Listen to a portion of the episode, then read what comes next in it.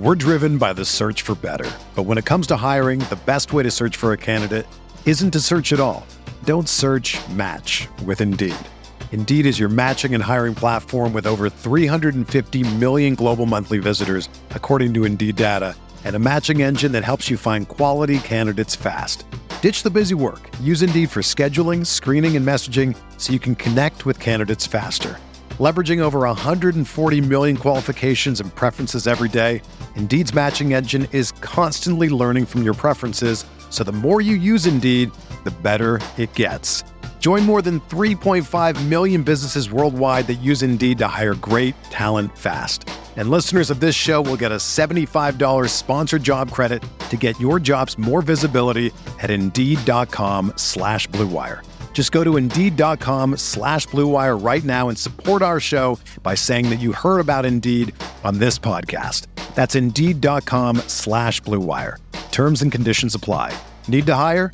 You need Indeed.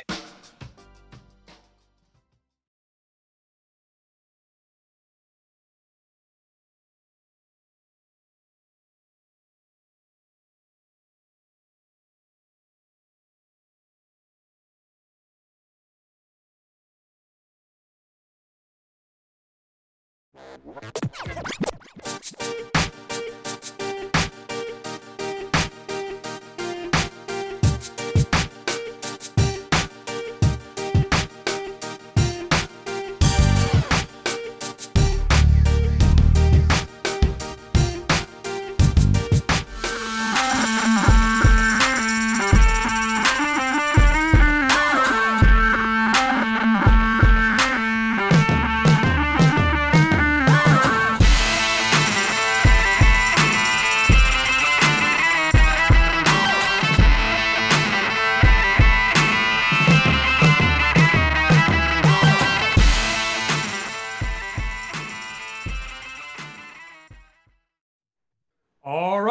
Go, ladies and gentlemen. It's week one of the NFL season here at rotogrinders.com. It's the ownership report. My name is Chris Gimino, joined by John Breslin and Dan Gaspar, Missile Tuttle 05, and Squirrel Patrol on the DFS sites.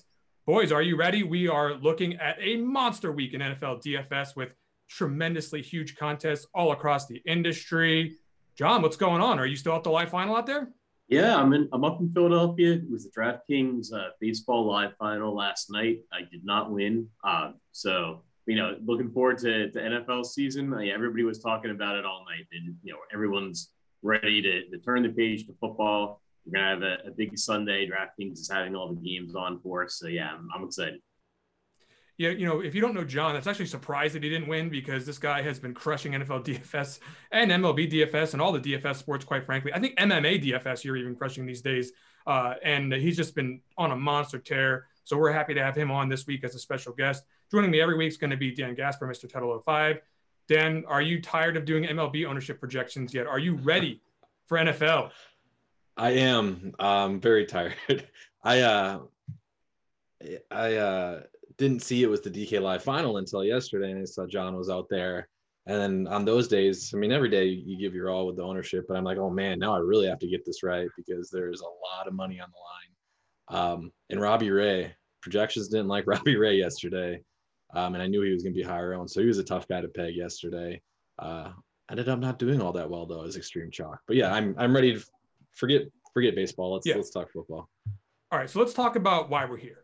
So we want to assess the popularity of players across the landscape of daily fantasy sports, DraftKings, FanDuel, Yahoo. You can find that on RotoGrinders Premium. Sign up for a single sport or combo sport package. Today, if you want to see everything for all the different sites that we have to offer, I think I did. I just did 20 DraftKings slates total, and uh, there's you know there's I think like 20 more coming for FanDuel. I think there's like nine up right now, but we'll have it up here before the end of the night. And we got a bunch of slates for Yahoo. It's a it's intense, and we are happy to help with that information.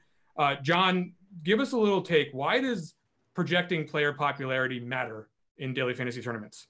Yeah, so you actually you mentioned MMA, and it was funny because I, you know, I've been a successful DFS player for, years, and then during the pandemic, I started playing MMA, and you know, I really realized the importance of ownership. Because in MMA, that's all there is, is is ownership and odds, and the amount of leverage you can get in tournaments when you have a guy you know, you can have them at 20% and the field has them at 5%. And, you know, particularly in football, that, that'll happen. When that guy goes off, scores a touchdown, all of those lineups are zooming over the entire field. And that's, that's how you win tournaments. That's why I wanted to, to come on the show week one. Yeah, I was actually just, just putting on my calendar that I really wanted to watch this show when we were talking about you know, some, some issues I was having with another show. And I'm like, oh, why don't I just come on on week one? And so, you know, thank you guys for having me on for the guest spot in week one. Yeah, it's going to be exciting here. Just a reminder before we get going to take a look at the projected popularity of every position on the slate. Uh, like and subscribe this channel uh, for and the show for Roto Grinders, please. Uh, we're, we're putting some hard work into this to try to get you some good information, and we would really appreciate that if you like the strategy and expert picks uh, that we're putting out each and every broadcast. Uh, you also might want to subscribe to the RG Daily Fantasy pod- podcast feed if that's where you're listening and not watching this show. Uh, definitely tons of great stuff, including the Swolecast, where you can catch Tuttle every week. Most important uh, podcast you'll ever listen to, in my opinion. Right, Tuttle? I'm sure. no, okay, let's get down to business. Let's talk about what's going on with quarterback. We're going to look at DraftKings primarily to start here. John, uh, I'll pull up the player cards. We'll see some of the ownerships on the other sites. But right away, I'm looking at spread ownership at the quarterback position with Josh Allen nudging ahead of the other guys. Do you agree with this trajectory here? Do you think Allen's going to be near the top of ownership in week one? And uh, why do you think that you'll be playing him or not playing him this week? Right. So I do. I think Josh Allen's going to be the most popular quarterback. I think he's a quarterback can get there in a bunch of different ways. But I think you probably have pretty good ownership on on all of the top guys. I mean, I think it's going to be Josh Allen, Patrick Mahomes, uh, Kyler Murray probably as the most popular. Uh, yeah, this is a high scoring game. We expect the Bills to pass a lot this season. Um, so yeah, I think I think the entire offense is going to run through Josh Allen, and so I think it's going to make him the most popular quarterback on the slate. Yeah, I agree with that. And again, it's not that the matchup is all that fantastic for Josh Allen, but I think at this point in time, most everyone agrees he's one of these matchup-proof quarterbacks uh, with multiple skill sets, uh, both rushing uh, with you know the increased accuracy in his in his arm talent, and of course uh, the ability to score touchdowns on the ground. So no problem there projecting him towards the top here. And Patrick Mahomes, we don't need to overthink or talk about this. Uh, same category as Allen in terms of his fantasy upside and production. So to talk about Jalen Hurts though. I think that's a player that I had some question marks about as far as you know how many people are going to gravitate towards this. Uh, it's week one, so there's always a lot of options. There's always a lot of ambiguity in how the ownership might shake out. Do you really believe that Hurts is going to be among the top four quarterbacks? I certainly do. Uh, talk about it. Yeah, I do mostly because of the price range he's in. Kind of lacks other decent options, and that's the the price range where there are a lot of builds ending up on on DraftKings. Um, so lineup construction kind of forces you into that, you know, 6K range, and Hurts is the guy that jumps out um, in terms of projection as well as upside with his mobility and things like that. Um, one thing I wanted to touch on quick uh, with jo- the Josh Allen thing, and it's a question for both of you guys. In my mind, I think this is what we'll see. I think we'll see Josh Allen uh, higher owned in the higher stakes, lower, smaller field stuff. And he might come in a little bit lower owned than we're expecting in some of the, the lower dollar stuff because Pittsburgh still kind of has a reputation as, as, you know a solid defense, um, which I think could drive his ownership down uh, in, in, some of the uh, low priced contests. Do you guys agree with that sentiment? I don't think it'll be much lower, John. Yeah, I don't. I don't think it'll be much lower, but I, I hope it is. I mean, hopefully Pittsburgh still has that reputation. I actually, to just touch on Jalen Hurts, I do think there could be something that drives his ownership a little bit lower than we're expecting, which is the Atlanta defense is probably pretty popular. Yeah. Uh, but, you know, we, will get there in the defense section, but I think that might hurt uh, that might hurt Hurts a little bit and push him down. I think relative to the skill position, this might be one of the highest I've ever projected a defense relative to the top projections on other players. So that that's interesting dynamic that we will for sure want to talk about when we get to the defense and special teams section. Uh, so once you get past those four guys, you know Murray in the high total game with Tennessee, I think everyone's expecting lots of popularity there. But I think once you get past those guys, you can pretty much say that the rest of the field is not really worth discussing from an ownership perspective in terms of whether or not they're going to greatly in, influence your chances of making a overall low owned lineup. Tuttle, any takes on that? Yeah, I mean, I agree with that in general. Yeah, it's it's okay. definitely not going to be a situation where we're worried desperately about finding a low owned quarterback once yeah, we get past those top four guys. And even playing the top four guys isn't going to necessarily take your lineup out of low owned territory overall. All right, let's get into the running back position and talk about some of the top plays there. John, you had a take uh, before this show started that maybe uh, there is a, an option that we're going to be looking at here that uh, you know could possibly be you know a little bit uh, higher owned than the way that I have it projected and that's going to be James Robinson. But before we talk about James Robinson, let's talk about the very top owned running backs uh, Gibson, Kamara, McCaffrey, and Cook. I think that pretty much everyone agrees that those are the guys that are going to be the highest owned of the studs. Uh, you're saying that maybe James Robinson will creep up here and lower the likes of Gibson and Joe Mixon. I think so. I think uh, you know he's he's pretty mispriced uh, just because of the the injury to the uh, to the rookie running back they have have in Jacksonville. Um, so James Robinson wasn't really expected to have you know the whole workhouse or workhorse role, and it, now he's going to, and I think that's going to drive his his ownership up. I think you know he's going to be a really well projected point per dollar guy. Uh, I think it's going to be higher on FanDuel than on DraftKings, but I still think he's going to creep up there on DraftKings. I don't know about 3% on Yahoo. I might have to bump that up a little bit, but I saw the dynamics of Yahoo slate in case anyone's playing on that site. And there are definitely some really underpriced players there Wide to receivers. the point where, you know, Robinson's actually priced up a little bit relative to those guys. And I don't think he'll be as high owned there, but you nailed it. FanDuel, he'll be one of the most popular plays. DraftKings, I am at 14%, and you're thinking maybe he even eats into some of these other guys, Mixon and Gibson, who I do think will both be popular plays. Gibson, of course, has been the darling of the seasonal fantasy community all offseason. The matchup not necessarily prohibitive there, and the price is great. Uh, Mixon also in the great price range. But I think because of how cheap the wide receivers are, total, we're going to see lots of ownership on Kamara, McCaffrey, and Cook. Don't you agree? Yeah, hundred um, percent. I think that's kind of where Build's force ownership is uh, on those higher priced running backs. And with that in mind, I, I would not be surprised if if Kamara and McCaffrey end up being the highest owned running backs. Like any anything we're talking about here, we're probably talking only a couple percentage points in terms of you know downward mobility for like a Gibson type in terms of ownership or a Mixon type as well. Um, the guy that I wouldn't be surprised if he t- if he steals some ownership away from both Mixon and Gibson uh, for cheaper is Mike Davis. We talked about point per dollar projections. Mike Davis is a guy that a lot of projection systems like this week from a point per dollar standpoint. He stands or looks like he's the guy in Atlanta. Um, they signed Wayne Gallman just recently, I think with maybe 10 days left until the season started. So it's still up in the air how much Gallman's going to be involved. And if he's not involved much at all, then it's, it's Davis's backfield. Um, so Mike Davis is the one that I saw that could potentially increase um, in terms of ownership projection. Uh, just because I think uh, projections like him quite a bit.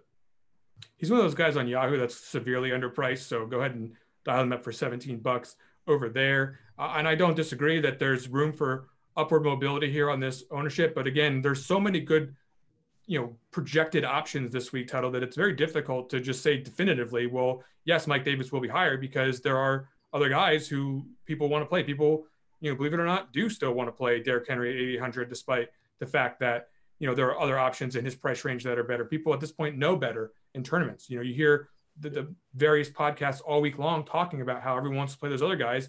And then, of course, that naturally is going to take these sharp tournament players and put him on, put them on Derrick Henry in a game that people want to play. Uh, John, any reaction to that? Do you think that sometimes throughout the course of the week, the obvious high owned plays get talked about so much that people start to look for pivots, and then those pivots by Sunday end up getting jacked up just a little bit? Yeah, I think you're going to see that in higher dollar tournaments, right? Because I think a lot of the lower dollar tournaments, people are just reading an article and playing, you know, who they think the best plays are. I think in higher dollar tournaments, you do sometimes see, you know, people kind of galaxy braiding themselves um, into, into playing some of the lower owned plays, and and then those guys, you know, everybody kind of lands on the same lower owned play. Derrick Henry, I'm I'm not sure it's going to happen with though, uh, just because, especially on DraftKings, with not catching passes it's September, right? Like it's it's not his time of year yet. So we'll we'll see what his ownership is come Sunday. I set the line around 10%. I think that that's a fair line. If you want to take the under, by all means, go ahead and smash that. You've got the ability to do that. My book's always open, John. But at the end of the day, I do think that he won't be any lower than like maybe 7% owned or something like that. I don't think he's going to get down in like the 3% ownership range on this slate. Now, something that I do want to mention right now is that if we expect Derrick Henry to thrive, we can actually head over to Thrive Fantasy and come prop up this football season. Thrive Fantasy is a daily fantasy sports and esports app for prop players. Uh, with Thrive, you can eliminate the countless hours of research and focus on the top tier athletes like Derrick Henry that have the biggest impact on the game. You can choose 10 out of the 20 available players that they're going to give you for props. Build your lineup. Each prop is assigned a fantasy value for both the over and the under based on how likely it is to hit. Hit the most props and rack up the most points to win a share of the prize pool. Uh, Thrive's got 140K guaranteed in prizes for NFL Week One and has awarded over $4 million to date. Now, Thrive Fantasy's got 100K of that 140K in one contest with $20 to enter. First place takes 20K. You're going to want to go over there and use the promo code grinders to sign up today, and you will receive 100% instant first deposit match up to 250 bucks plus free entry into the 100K contest. Go download Thrive Fantasy. It's in the App Store, on the Play Store as well. And visit their website, www.thrivefantasy.com. Sign up and prop up today. All right, let's get into the wide receivers, boys. There are some interesting things to talk about here from the highest owned wide receiver perspective. And Marquez Callaway earlier in the week, I thought he was going to be just through the roof in terms of ownership. But since then, it has become clear that there are multiple low priced wide receivers that you can choose from on DraftKings. Elijah Moore, $3,000. Uh, I'm not going to name them all. John, give me the take here. What are we doing with the low priced Marquez Callaway and other uh, low price wide receivers because I think that this build is going to get very chalky. I, I think so as well, uh, and I think it's going to be a really popular cash game build, and I think it's going to be you know popular because we're kind of week one. I think we're going to see a lot of cash game lineups in in big tournaments, uh, and I think Callaway's going to have very high ownership, and I think the thing that's going to take away his ownership is the other lower priced, you know, uh, particularly rookie wide receivers, uh, Elijah Moore, Rondale Moore. Um, I, I'm kind of excited if Marquez Callaway is going to be you know, 20 around 25%. Um, I don't think I'm going to have that much of them in tournaments. Uh, you know, just because I don't know that, you know, that his, his success in the, in the preseason is going to carry over as, as much as people think. So we'll, we'll see what happens. Tuttle, what does this mean? If, okay, let's say, like I even made a build of, st- of just stacks that were high points per dollar, right? Like I went and ran, I went to the stack finder on rotogrinders.com lineup lineup HQ. Go get it, guys. It's an incredible tool. And I found low points per dollar options. I mean, I should say high points per dollar options, ones that you can get in there very cheaply. And I was running builds with that without much of uh, you know other rules in place, and I'm still getting tons of these cheap. It wants to still put those cheap wide receivers in along with these low points per dollar stacks too, so that you can get the studs. So what are we doing? What's going to happen to some of these receivers that are expensive, like Ridley, Adams, Diggs, and then once you get past that, even lower, like how old are these guys going to be? I've got them in like the high teens to low teens for the real big studs, but there could be some opportunity here. Yeah, I mean, I think you mentioned it. There is going to be a drop off. I, I, still think Ridley Adams, that tier, is going to see decent ownership, and that's what you have projected as well. Um, because I think you'll, I, I, think the most common build you'll see uh, on DraftKings is two low price receivers, uh, Ridley type re- receiver, and then the third running back would be like in that Joe Mixon range is I think going to be the most popular build. Uh, so I still do see De- Davante Adams and, and, Calvin Ridley seeing decent ownership, but the other high priced receivers, you know, once we're looking at like a DK Metcalf at 7,500, like you have them currently projected at 8.1 percent. Would not be surprised if that was lower. Um, actually, somewhat somewhat similar for these guys in the Arizona and Tennessee game. Um, obviously tremendous options, high scoring game against defenses that are just terrible in the secondary. And we could see, you know, AJ Brown and DeAndre Hopkins even creep into the single digits in terms of ownership as well, just because of the dynamics of the slate. Um, so I, yeah, I, I, think if you're looking to get a little bit different with your builds, definitely pay up at you know two receiver spots as opposed to just one. Uh, just do simple things like that. Yeah, I was thinking that myself. That's a good rule to make in your optimizer is to get you know some lines built that make sure that you have two of those wide receiver spots, like Tuttle said, you're using players above a certain threshold of salary. Because if you just let the optimizer run what it wants to do, which is put, you know, the best projected plays in you know, first, you're going to get a lot of uh, Elijah Moore, especially. Uh, we might be a little bit high on this projection, but not too high. I mean, 11 and a half is certainly very viable for a guy who's the de facto second option in this passing game. Uh, you know, there's definitely plenty of reasons to be cognizant of how your wide receivers are getting used in your optimizers when you're building multiple lineups this week. John, any other takes here on the top tier of wide receiver ownership? Yeah, I mean, I'm going to aim to be over the field on the, on the top guys because I, I, think the NFL is changing, and like some of these wide receivers like Callaway and, and Elijah Moore, I mean, they they might break off a long touchdown, but guys like Stefon Diggs, Davante Adams, like the entire offense is going to run through them, similar to the way we've seen with like Michael Thomas in New Orleans in years past. And I think some of these guys are going to hit double digit receptions, and that's not necessarily going to be the cheaper guys. So yeah, I'm going to be looking to you know to do a lot of like you know paying up for two, three wide receivers, and using cheaper running backs in my my tournament builds. Yeah, we didn't even mention Tyreek Hill. I mean, somehow we barely mentioned Patrick Mahomes. We barely mentioned Tyreek Hill in this wide receiver section. I don't think that those guys are necessarily going to go under owned or even close, but I don't I don't actually think that those are the, the first thoughts on people's mind this week. So that that's been an interesting dynamic as I've listened to people talk about the week one slate. Now, speaking of Patrick Mahomes, on prize picks from Friday morning until Chiefs kickoff, Patrick Mahomes' yardage prop is going to be set at a half yard. So, new and existing users, get over there. It's easy money. Sign up for prize picks. Uh, use promo code grinders and get 100% deposit bonus match over there. It's fantastic stuff. Prize picks, a lot of fun. Uh, up to 100 bucks on that deposit bonus. So get over there now. Take advantage. Let's talk about tight ends. Tight ends is a situation every single week in NFL DFS where we have a limited set of options. Two of them stand out far above the rest to me so far. Uh, Kyle Pitts is the easy one to name. Uh, Tuttle, what's going on with Kyle Pitts here? I mean, this guy, we have we never seen him play football in the National Football League, but he's 20% owned and everyone expects him to crush. Is that happening? Yeah, so typically a situation like this, it's like, hey, just fade the guy, right? Because like you said, we we don't know for sure what's going to happen. It's week one in the NFL. We've never seen him take an NFL snap. We don't know what his involvement is going to be. There's plenty of uncertainty around uh, Kyle Pitts this week. But man, the other thought is you can get a wide receiver at the tight end position is basically what you're getting.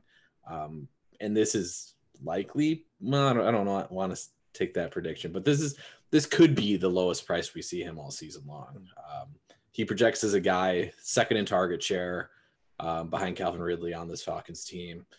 Could be close to a 20% target share um, right out of the gate. He's going to be on the field a lot. You don't get that very often at 4,400 at a tight end position. So again, my, my typical reaction would be, hey, just you know, go underweight on this guy. But I'm going to have a lot of Kyle Pitts this week and I like I think I think his high projected ownership is is certainly justified. You know, I started with 20% target share with Kyle Pitts over the offseason, and I don't think that that's insane for the season at large. I do think Hayden Hurst presents a small risk to 20%, but you can still project him for 17, 18, 19%, something like that. And his projection is still going to look just great at 4,400 on DraftKings. Uh, John Travis Kelce, he's tall. Uh, he's probably going to still be heavily involved with the Chiefs offense. Obviously, we're playing him, right?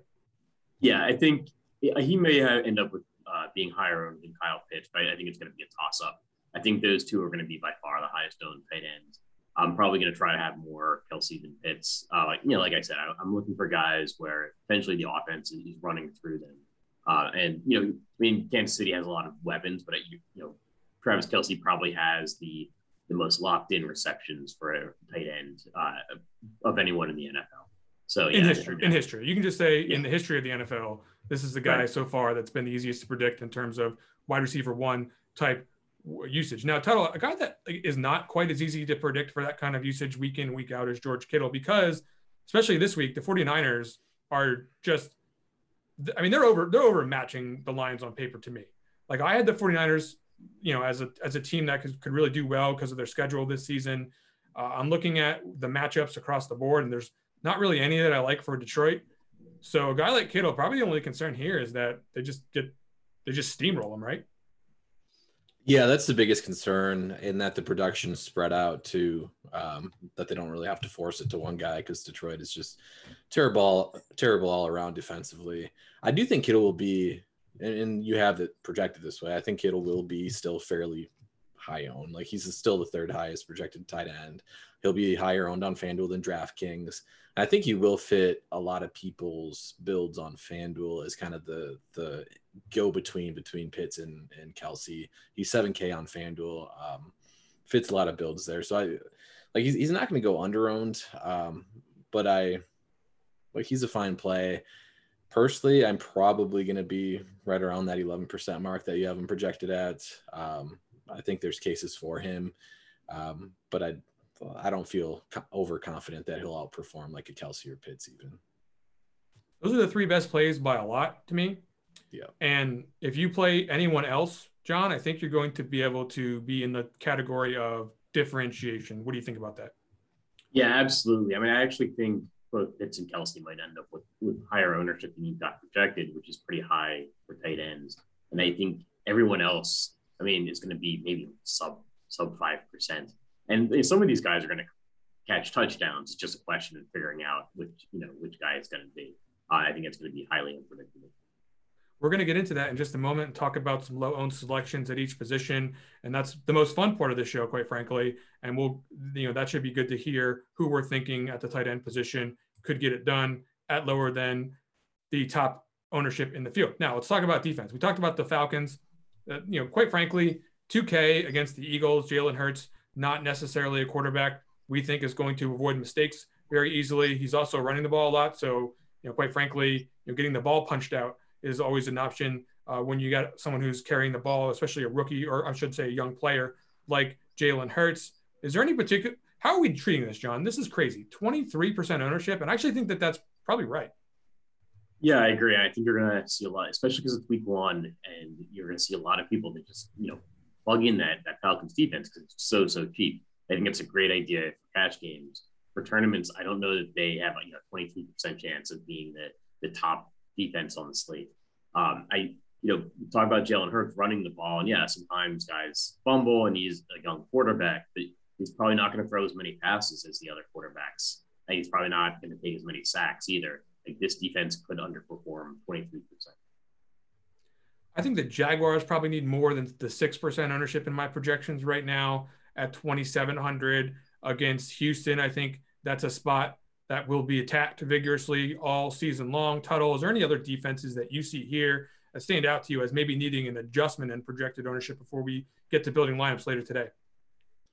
Um, not necessarily an adjustment, I don't think. Um, and I do agree with the difference between FanDuel and DK, where Broncos are showing as the highest owned. Falcons won't obviously be nearly as high owned on on FanDuel. Um, I will say though, in terms of like how you want to play this for tournaments, and you guys kind of touched on it already, um, and John touched on it when we were talking about Jalen Hurts. Even um, it's naturally going to the Falcons being this high owned is naturally going to drive down Philadelphia ownership, both Hurts and position players, some Miles Sanders, some pass catchers as well. Um, like I would I would be playing. I'm playing Falcons, and I expect to play Falcons in cash lineups. But I think you should be actively going out of your way to avoid chalk defenses in your single entry lineups and even in your multi entry builds. I would be going out of my way to go underweight in those for sure. Broncos still probably going to be pretty popular, but when I think about that defense with Chubb and the pass rush, the secondary, which is just alarmingly good on paper at this point in time uh, against Daniel Jones uh, that's a spot that I like personally. They are on the road, but it's still a situation where uh, I want I want to be a part of of that particular situation. I'm not confident in what the Giants are going to be able to bring to the table this week. I guess we'll see. All right, guys, the time has come. We need to talk about low owned selections at each position. Now, there's a lot on your on the line here. Reputations. Can you stand firm behind these selections? Do you have conviction to tell the people who it is that you think you're going to mix in uh, with your best plays on the slate in order to make uh, you know appropriately owned lineups in NFL DFS tournaments. Are you ready to do this, John? You have not done this before. Are you ready? I think so. Give me a quarterback that you think will be on the lower tier of ownership that you think will succeed above his ownership expectations. Go. Sam Darnold. Uh, so I think this game's going to go over over the projected points. Uh, I think everybody likes the weapons in this game. Uh, Christian McCaffrey, DJ Moore, Robbie Anderson, Elijah Moore running back. Uh, it makes for a pretty affordable game stack if you're not using McCaffrey, but Darnold's cheap enough, and Christian McCaffrey is a good receiving back. So if he breaks off a 75 yard thumb pass for a touchdown, that's that's good for Sam Darnold. Um, I think people kind of poo-poo the, the revenge game narrative thing. It's it's his first you know first game with Carolina. It's against his former team, but it occurs to me that if, if Carolina is up in this game, I think you know with them trying to build Darnold's uh, confidence, I think they're going to let him keep passing right, and they're not going to run Christian McCaffrey into the ground coming off an injury. So I could see them passing, you know, keeping the foot on the gas if they're if they're up. If they're behind, they're gonna have to you know pass the ball anyway. So I kind of think that Sam Darnold's got a higher floor than people are thinking and a higher ceiling. I just checked his passing yards prop. It was a little bit lower than I had it projected for, but even if I lower the yardage expectation for the Carolina Panthers in projections, he's still going to look like a really good value on DraftKings. And, you know, you've got, you know, I, I looked at the matchup with the secondary of the Jets, and there's really a good spot here for some of these top wide receivers on the team. So I'm in agreement here that this is a good option. Tuttle, who do you think could actually get it done here without being terribly owned?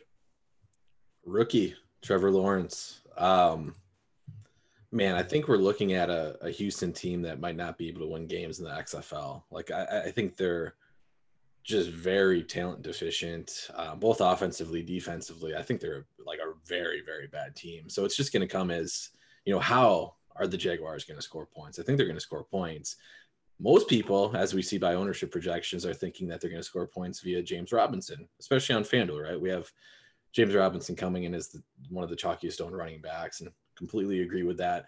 That's going to lead to Trevor Lawrence being cheap. Uh, guy I'll talk about a little bit later being lower owned as well at the wide receiver position. Um, I think Jaguars are going to put up points, and you know it, it's up to Urban Meyer to, to see how they score those points, but Lawrence at you know five percent or under five percent ownership against what I think is going to be one of the, the worst teams in the NFL. Uh, I think it's a, a, good bet. Yeah, I think I think so too. I mean, I think it's certainly got a chance, right? Uh, lots of good cheap receiving options. You can make good you know good lineups around a Trevor Lawrence stack, and that's what's in. You got to be careful with the roster construction we talked about earlier, not to fall into the chalk build all all over again. With even with Lawrence at 6,200, you can still fall into a pretty chalky looking build, but I do think that that's a good take as far as potential to reach asymmetric upside. Now let's talk about my selection here, which you can pencil this in for three to five more weeks this season. Kirk Cousins. Now it's not that Kirk Cousins is something electrifying uh, as a fantasy player, but he does have these big, big, big games. And we're talking about the Bengals here as far as the matchup that they're going to be in. Everyone's going to play Dalvin Cook, and I think that that's appropriate. You could even pair Dalvin Cook with Kirk Cousins in your stacks. But I do think that there is a great chance to make the double stack that you definitely want in these big tournaments with a Kirk Cousins without having tremendously high ownership. And there's high quality bringbacks at low prices on the other side. I definitely think that this cousin is this going to be higher owned? Like, what, what, what am I, John, what am I talking about here? Is how can this be like that low owned? Is it really that many options on the slate? Yeah. So yeah, looking at 2% ownership for, for Kirk Cousins, nobody, nobody likes to play Kirk Cousins. But I agree. I, I think that he's yeah. Everyone wants to play Justin Jefferson. Uh, people like Adam Thielen. Uh, people like Dalvin Cook as a receiving back. But yeah, nobody likes to play Kirk Cousins, and it never makes sense. Yeah, so that's going to happen here as far as Kirk Cousins being in the mix. Uh, for my uh, lineups personally this week, I'm going to make sure that I get quite a few of those. Now it's time to talk about low owned running backs, John. And boy, running back position is so tough because we're getting so good at making player projections in NFL DFS that a lot of times the top projected plays are just generally the best plays. Is there anybody that we can look to here at the running back position that has a chance of outscoring these guys? The guy I picked was Damien Harris. Uh, I think that he, he's, you know, there, there is uncertainty with the rookie running backs. And I don't think he's going to even be the most popular rookie running back named Harris, right? Uh, but people are overlooking this Miami New England game because it's not going to be a you know, super high scoring shootout. We don't need it to be a super high scoring shootout. You know, for Damien Harris to get 100 yards and a, touchdown or two, which is going to pay off his price. Um, you know, he's about 50 50 to get a touchdown in this game. You, you know, the home team is, is home. The Patriots are the home team. They're favored by three. I don't think they want, uh, you know, the Mac Jones passing all day. So I think that Bill Belichick's going to attack the uh, the Dolphins defense on the ground, and so I like Damien Harris. Generally bullish on Harris season long. I think this is not the greatest. If you're if you're, if you're a matchup guy, it's not the greatest matchup, but this is not how we play daily fantasy football anymore. Matchups have been demoted in how we look at to you know how we're going to capitalize on the slate upcoming. We are instead focused on what John is focused on here with Damien Harris, which is the upside multiple touchdown game, well within the range here for Damien Harris. Dan Gaspar, give me a running back. All right. So this is a guy that I usually laugh at people for taking, and then he just buries me um, because I, I typically don't roster running backs that don't catch the football. Uh, but Nick Chubb this week is somebody that stands out from an ownership perspective to me. Uh, one of the higher projected scoring game environments of the week. Kansas City is really not good at defending the rush. Um, bottom half last season, project similarly this season. The problem is they get so far ahead of teams that people have to throw the ball against them. I think this Browns team's good. I think they have an elite offensive line. I think they're really good at running the ball. Um, if this gets into a game where Cleveland stays close throughout, Cleveland potentially even has the lead at any point, I think we're going to see a lot of Nick Chubb and he's explosive. Uh, he can score touchdowns. So if we're looking at like 20 plus carries potentially, and if if the game environment goes his way or the game flow goes his way, you could be looking at you know 30 30 fantasy points out of Chubb. So I think I think he's worth some shots for sure in tournaments. What do you think, John? Uh, Tuttle likes the Browns. He likes the running back situation here. Uh, do you agree with this? Is this a good take? I do. I agree with the take. I actually disagree with the running back because I, I, like Kareem Hunt. Ooh. It's a lot of the same same thought process. I just think Kansas City could be up in this game, and then I think they're more likely to have Kareem Hunt in there on on the Brown side catching passes. So that's that's the important that's the important thing to think about when constructing lineups too, right? Is like Kareem Hunt, and I even have this written down. If I'm playing Chubb, I'm not playing this as a game stack. If you're playing Kareem Hunt, then you are playing it as a game stack, right? Because we're projecting the game flow. We're expecting Cleveland to play from behind. They'll throw the ball more. We can use Kansas City's options. If I'm using Chubb in a lineup, I'm going short on Kansas City. I'm hoping they don't score. I'm hoping that Cleveland stays close, potentially leads. So be cognitive of, you know, the running backs you're using and what game scripts they they fit in. Yeah, so definitely a, a, good way to get different at the running back position here is the Browns running back situation. And this is certainly something that not a lot of people are going to be doing with all the options that are available on the slate. Uh, so, okay, Tuttle, I've given you the opportunity. Anyone else here at the running back position? Are we moving on to wide receivers? We're good at receivers. What, what was yours? You you wrote you wrote yours down. And I thought it was actually a pretty good take.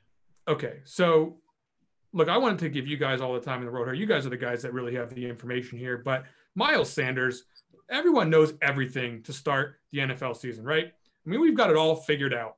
And what we've got figured out about the Eagles, Jalen Hurts is going to be the goal line back.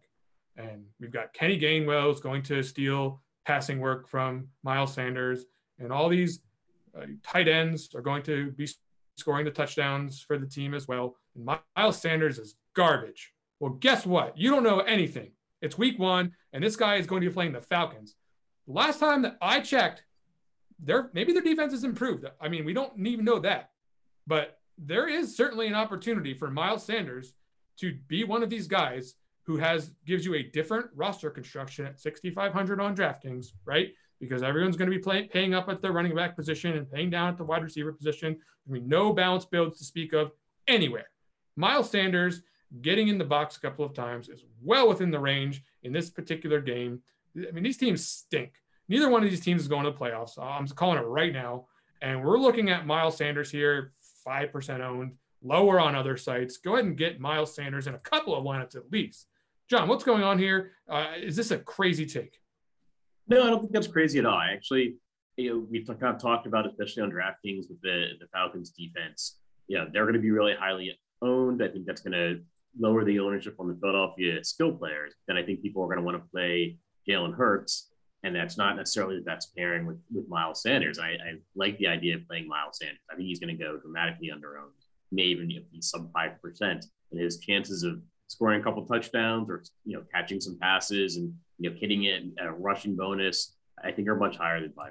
So I think that's a great, great call. All right, let's get to the wide receivers because there's plenty of opportunity to get different here with a little bit of chalk gravitating on the cheap guys. Uh, and certainly, like by all means, 3K for these guys, you know, definitely go ahead and play some of these guys to some level. But whether we should play them at their ownership, John, is a different question.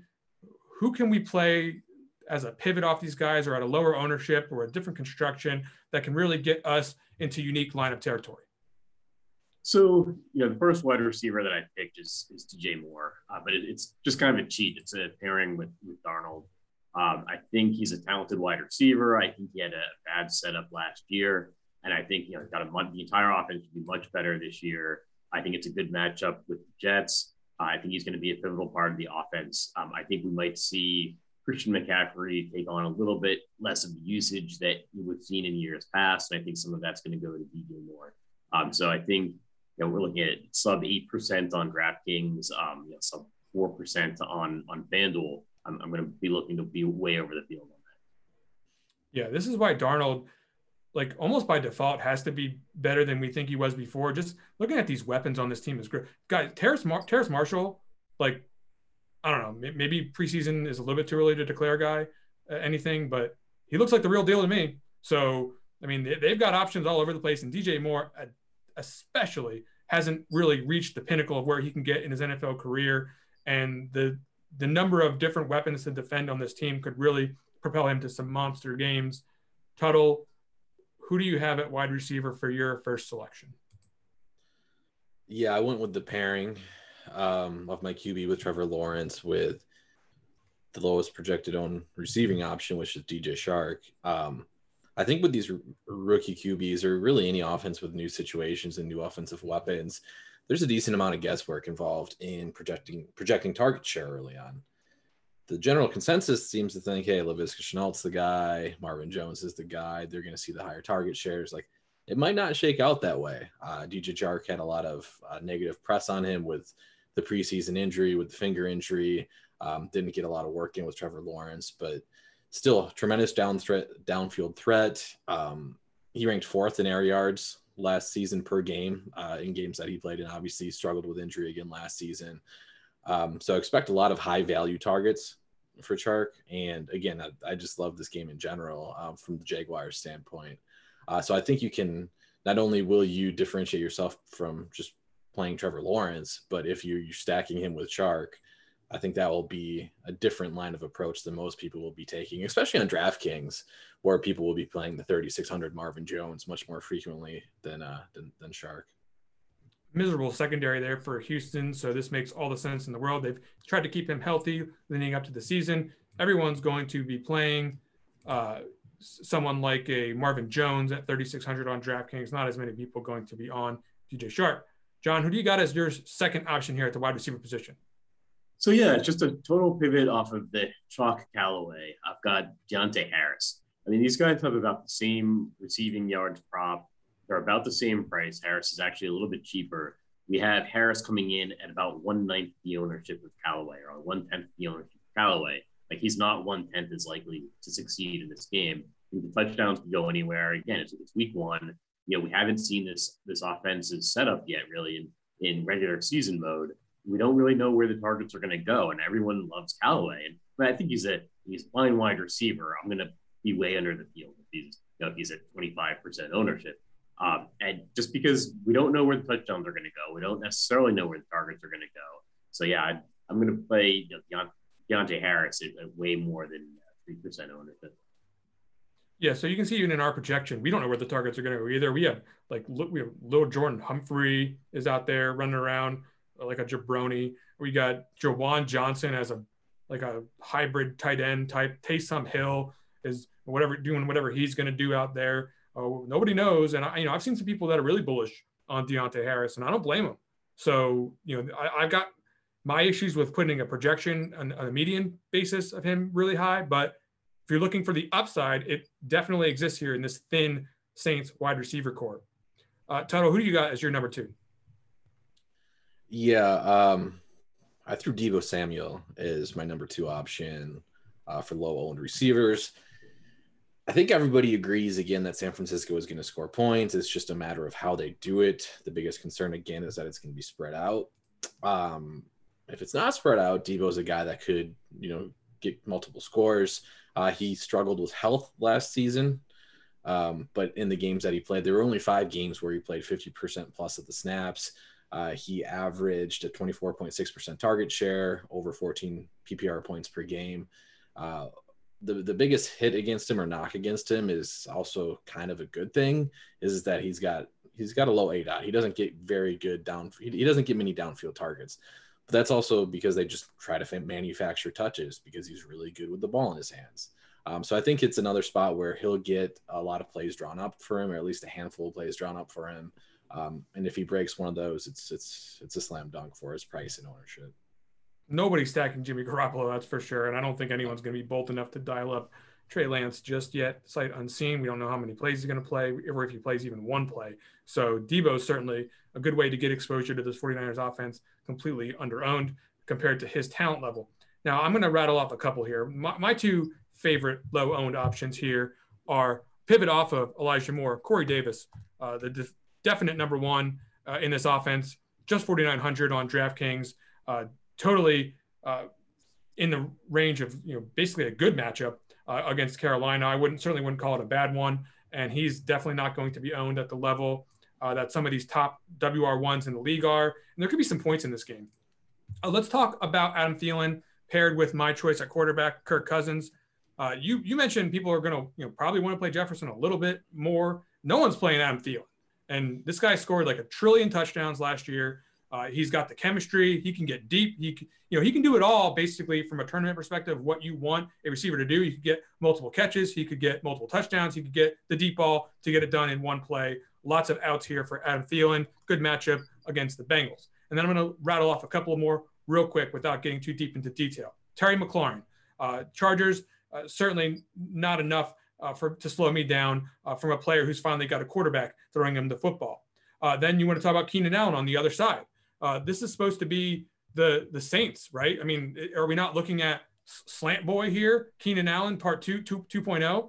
I mean, even if the matchup stuff against Washington, which it is, uh, that only serves to bolster the low target, you know, yards per target options like Keenan Allen and Ekeler if he plays and you know, certainly that's a situation that we want to monitor. But Keenan Allen's in play, not going to be particularly highly owned at the wide receiver position. And then I did mention Jefferson briefly, guys. The tight end position, we need, none of us picked any for our low owned selections. Uh, does anyone else have anything to add here at the tight end at the low owned selection uh, level before I throw in a couple of names? I don't like any of the. Don't jump! Don't jump out of your chairs to to get on a you know, you, plant your flag on Gerald Everett or Anthony Firkser or, or Robert Tonyan or any of these guys, right? I actually think Tonyan is, is a guy that I wasn't going to mention that I am going to mention right now because him under 5% owned here for Aaron Rodgers could certainly provide you some upside at the asymmetric level to get to the top of a tournament. I, am just going to quickly mention Dallas Goedert though. Uh, earlier, when I was ranting about Miles Sanders, we talked about how this offense is supposed to revolve around the tight ends, except in the ownership department. No one's playing them. So everyone's looking at Zach Ertz. You got to project him for some target share. You know, even though he's a corpse out there, uh, you know, Dallas Goedert's the real talent in this crew right now. He's got the, you know, the age model loves Dallas Goedert compared to Ertz, and uh, the, the Falcons nothing to write home about on defense against the position. At least they haven't been in years past. And then the final name that I want to mention a little bit higher on, but the chemistry is there for Ryan Fitzpatrick with Logan Thomas. Uh, this is a situation throughout the season that we want to monitor because if it looks like it looked in the preseason, huge upside at the tight end position where you can't find anyone to play for Logan Thomas. Guys, that is going to do it for the ownership report in week number one. Special thanks to John Breslin, Squirrel Patrol, for helping us out this week, getting off the ground uh, for week number one. Tuttle, I wish you the best of luck in all of your contests this week, and the same to everyone watching this show for rotogrinders.com. I'm Christian Gimino. We'll be back again for week two. Go win something.